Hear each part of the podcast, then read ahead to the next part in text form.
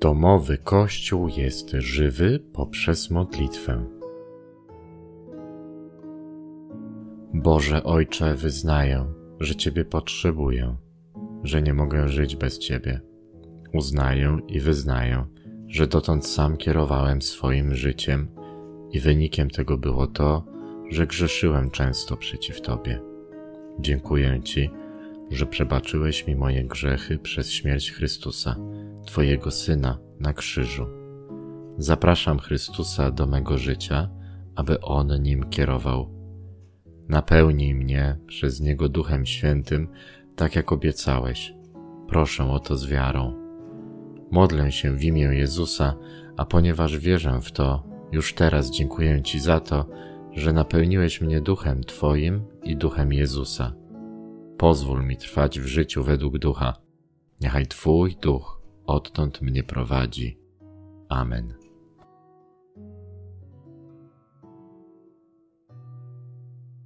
Z listu apostolskiego Desiderio Desideravi.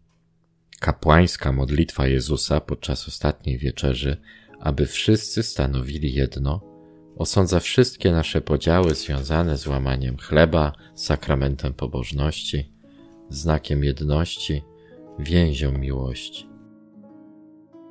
To właśnie z rzeczywistością współczesności chciał się skonfrontować Kościół zgromadzony na soborze, potwierdzając swoją świadomość bycia sakramentem Chrystusa, światłem pogan, trwając w modlitewnym zasłuchaniu w Słowo Boże i uznając za swoje radości i nadzieje współczesnych ludzi. Przez to bowiem uznaliśmy, że miejsce honorowe należy się Bogu, że jako pierwszy obowiązek jesteśmy zobowiązani wznosić modlitwy do Boga, że święta liturgia jest pierwotnym źródłem tej boskiej wymiany, w której życie Boże jest nam przekazywane, że jest pierwszą szkołą naszych dusz, że jest pierwszym darem, jaki winniśmy złożyć ludowi chrześcijańskiemu, zjednoczonemu z nami w wierze i w wytrwałej modlitwie. Wreszcie pierwszym zaproszeniem dla ludzkości, aby rozluźniła swój niemy język w świętych i szczerych modlitwach i poczuła tę niewysłowioną moc odradzającą duszę, która jest wpisana w śpiewanie wraz z nim chwały Boga i nadziei ludzkości przez Jezusa Chrystusa i w Duchu Świętym. Guardini pisze: Musimy sobie uświadomić, jak głęboko jesteśmy jeszcze zakorzenieni w indywidualizmie i subiektywizmie, jak bardzo nie jesteśmy przyzwyczajeni do wezwania wielkości i jak mała jest miara naszego życia religijnego. Trzeba obudzić poczucie wielkości modlitwy, wolę zaangażowania w nią także naszego istnienia. Ale drogą do tych celów jest dyscyplina, wyrzeczenie się miękkiego sentymentalizmu, poważna praca, wykonywana w posłuszeństwie Kościołowi, w odniesieniu do naszego bytu religijnego i zachowania. W ten sposób człowiek uczy się sztuki celebracji. Jakiej sztuki mamy się nauczyć w głoszeniu słowa, w słuchaniu go, w czynieniu go natchnieniem naszej modlitwy, w czynieniu go życiem?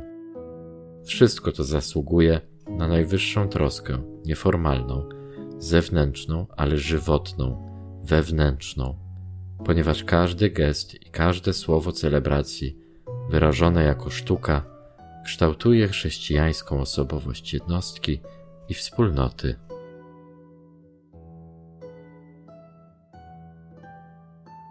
Pytania do wcześniejszej rozmowy w małżeństwie, a następnie podzielenia się na spotkaniu kręgu.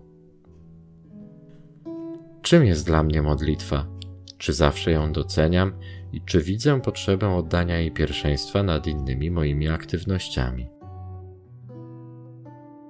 W jaki sposób odczuwam na modlitwie jedność z Bogiem, z Kościołem i z tymi, z którymi wspólnie zanoszę moje modlitwy do Boga? Jak wygląda moja świadomość potrzeby przezwyciężania swojego indywidualizmu na modlitwie i szukania zawsze woli Boga? Kiedy mi się to udaje, a kiedy nie? W jakim stopniu staję się świadectwem modlitwy dla innych? Czy wspólnoty, w których się modlę, są takimi świadectwami dla świata?